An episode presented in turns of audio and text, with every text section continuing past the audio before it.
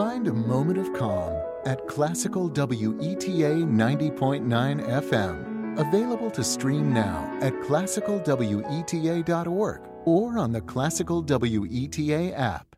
She took me in the parlor and said, Won't you be me beau? Hurrah, me yellow gal, do let me go. Oh, do let me go, me gal,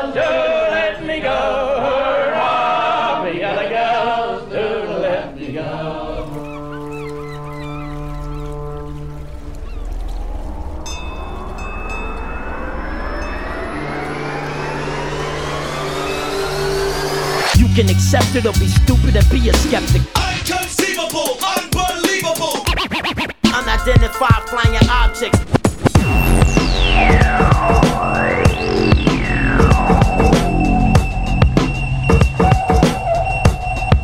I want to believe.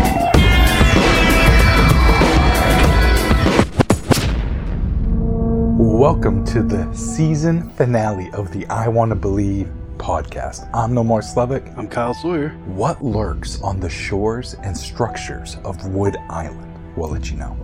But first, a quick reminder for the last time that all of our I Want to Believe social media and email are in the show notes. Also, you can watch my documentary Otherworldly and More on Amazon Prime right now if you enjoyed it. If you enjoyed it a whole lot, I would really appreciate a five star rate and review.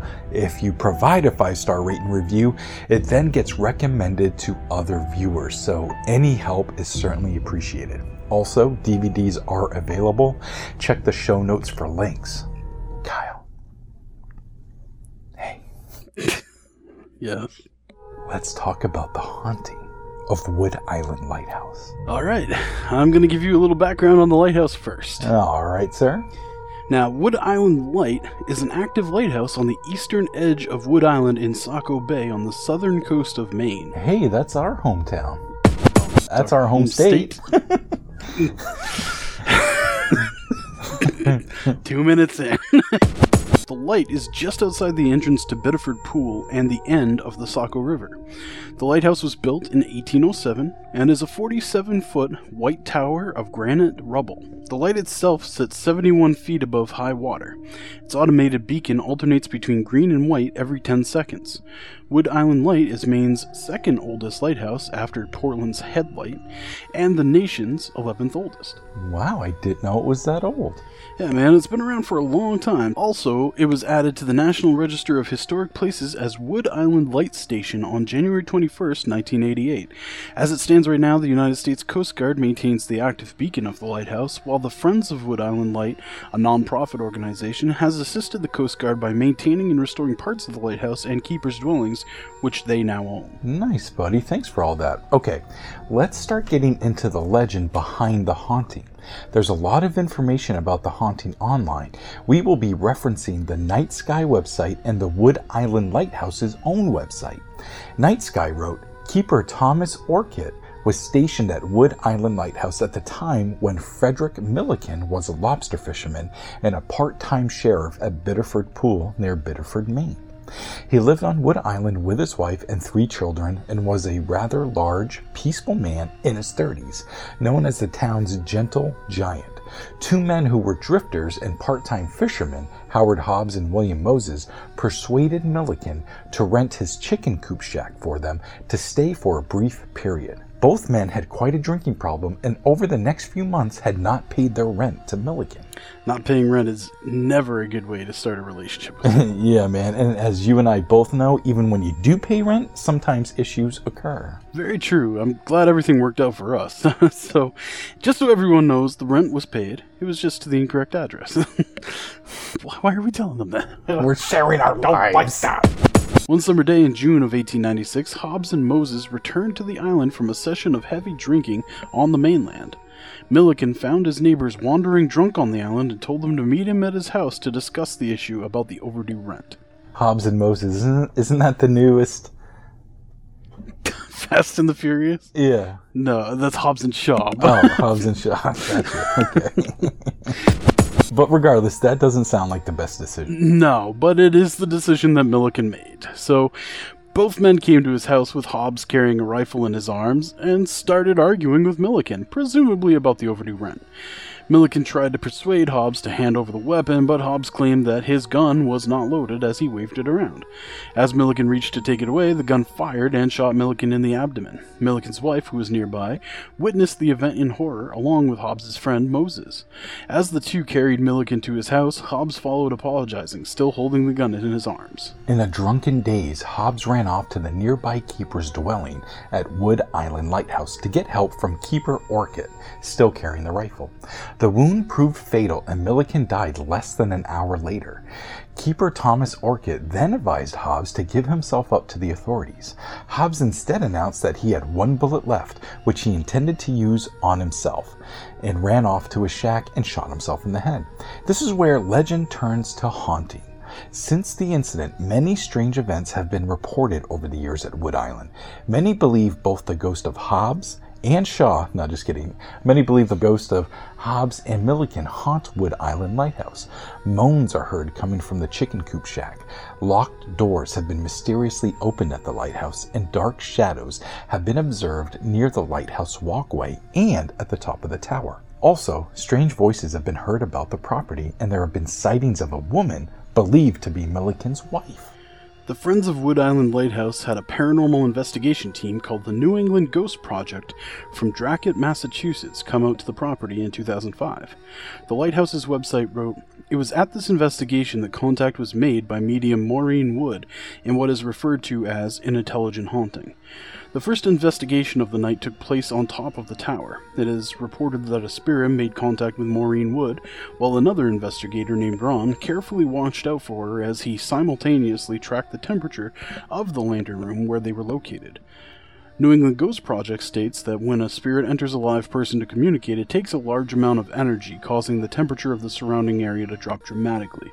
The temperature did plummet during the time the medium said, I didn't mean to do it. I didn't mean to do it. The spirit seemed to be sorry about something that had happened. As Maureen became exhausted and very cold, Ron warned the spirit off, indicating that they were finished. On the way down the stairs, Wood again encountered a ghost. This time it was a female who was sobbing and crying. After the tower investigation, Ron and another investigator took equipment to the attic of the house to see what was there. They saw bright green lights drifting in the darkness and then asked Wood to come up to see if they could make contact. Nothing of note occurred during this time, so the team decided to check out the wooden boardwalk area. The boardwalk connects the lighthouse with the boathouse. The medium, Wood, described black shadows crossing in front of her, swooping down. She experienced a spirit trying to get her attention, trying to enter her body in order to make contact. The third time that she experienced this feeling, she was hit and dropped to the ground and began crawling as if she were severely injured and was trying to get away from something. For Wood's safety, Ron called the communications off and warned the spirits away. The team stated that the most successful investigation of the night took place in the basement of the house. It was reported that Wood made contact with a male spirit who again expressed remorse. Then a female spirit made itself known via the medium. This time, the infrared camera picked up an image. When the photos were later developed, the series showed an initial orb, which then became a human female form. The image looks much like a glowing mass of light. Despite the claims of the picture, I scoured the internet, including the New England Ghost Project's website, and could not find the image, dude. Since the lighthouse's website claims it exists, I will believe that it does. Just sucks that we can't see it. Yeah, I'd like to see that too. So, after the investigation, an event was held at the lighthouse for a team to give a lecture on what they experienced and to share their evidence. So, what do you think about the haunting of the Wood Island Lighthouse? Are you a believer? Uh, I think it's possible. This definitely reads and has tropes of, you know, typical hauntings, especially typical lighthouse hauntings, without the origin story piece of it. You know, like I'm not always hearing about like murders taking place and then it becomes haunted. You kind of just hear about, you know, a woman in white or, you know, something like that. And it kind of read like that. Right. But I do like the legend uh, that sparked the haunting. I think that at the very least gives this a, a genuine feel to it, and it actually makes the story a little bit more fascinating. You know, that, that's my thought. Now, the investigation piece, it seems like all of it, I guess despite this quote picture that I can't seem to find, all of it was really induced by this medium you know, claiming this is happening and that's happening. And I'm not always a believer in psychics and mediums, but I do believe there are, or there may be some genuine ones out there. Uh, so I don't know what to make of Wood. I don't know Wood, so I, I, you know, I can't comment on whether she's faking or not. It just seemed a bit too convenient that it was really her reporting all these things, and then this investigator Ron was the one like warning them off because they were affecting her too much. But despite that, I love the story. What do you think?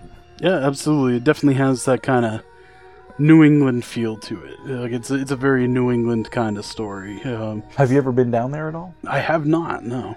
Yeah, it would be cool to stop by and just you know get a picture of the lighthouse. I mean, taking pictures of lighthouse, they're like always beautiful. Like it's kind of like uh, uh, on How I Met Your Mother. Anytime they try to take a picture of Barney, it's always a perfect picture. You know, I think lighthouses are kind of same the same way because they're always so photogenic. But, anyways, this is the season finale of season three of the I Want to Believe podcast. Are we going to do a season four?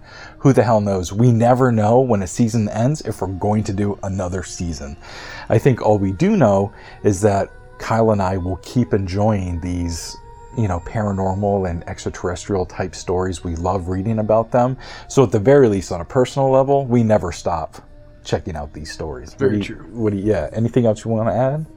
Well, I just want to thank anybody that's uh, that's come through and listened to us so far, and and uh, hopefully we'll maybe we'll have some more for you in the future, that sort of thing. Yeah, and you know, if it turns out that we don't, uh, we have a bunch of other episodes that you can check out, and you can actually check out some of Kyle's work in my latest documentary. He's the narrator of it and does an amazing job. So that's that's been exciting for both of us. And uh, other than that, thanks so much for season three. Hopefully, we'll talk to you again. But if not, just know that we love you. Yeah, absolutely. Keep an eye out for anything weird. Yeah, and as we always say, We'll see you on the next one. That's not what we say. what do we say? Until next time. Oh. Oh yeah, yeah. So that's good. All right. So, like we always say. I forgot it already. Until next time. you set me up. Oh yeah. So as we always say, Until next time. until next time.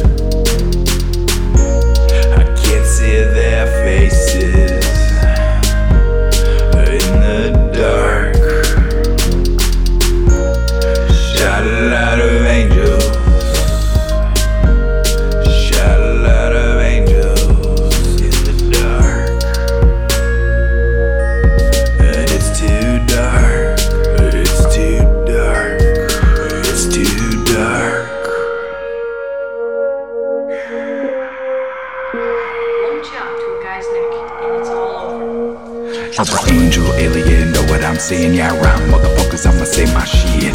Don't get it twisted, just cause I got hit. Angel and alien, angel and alien,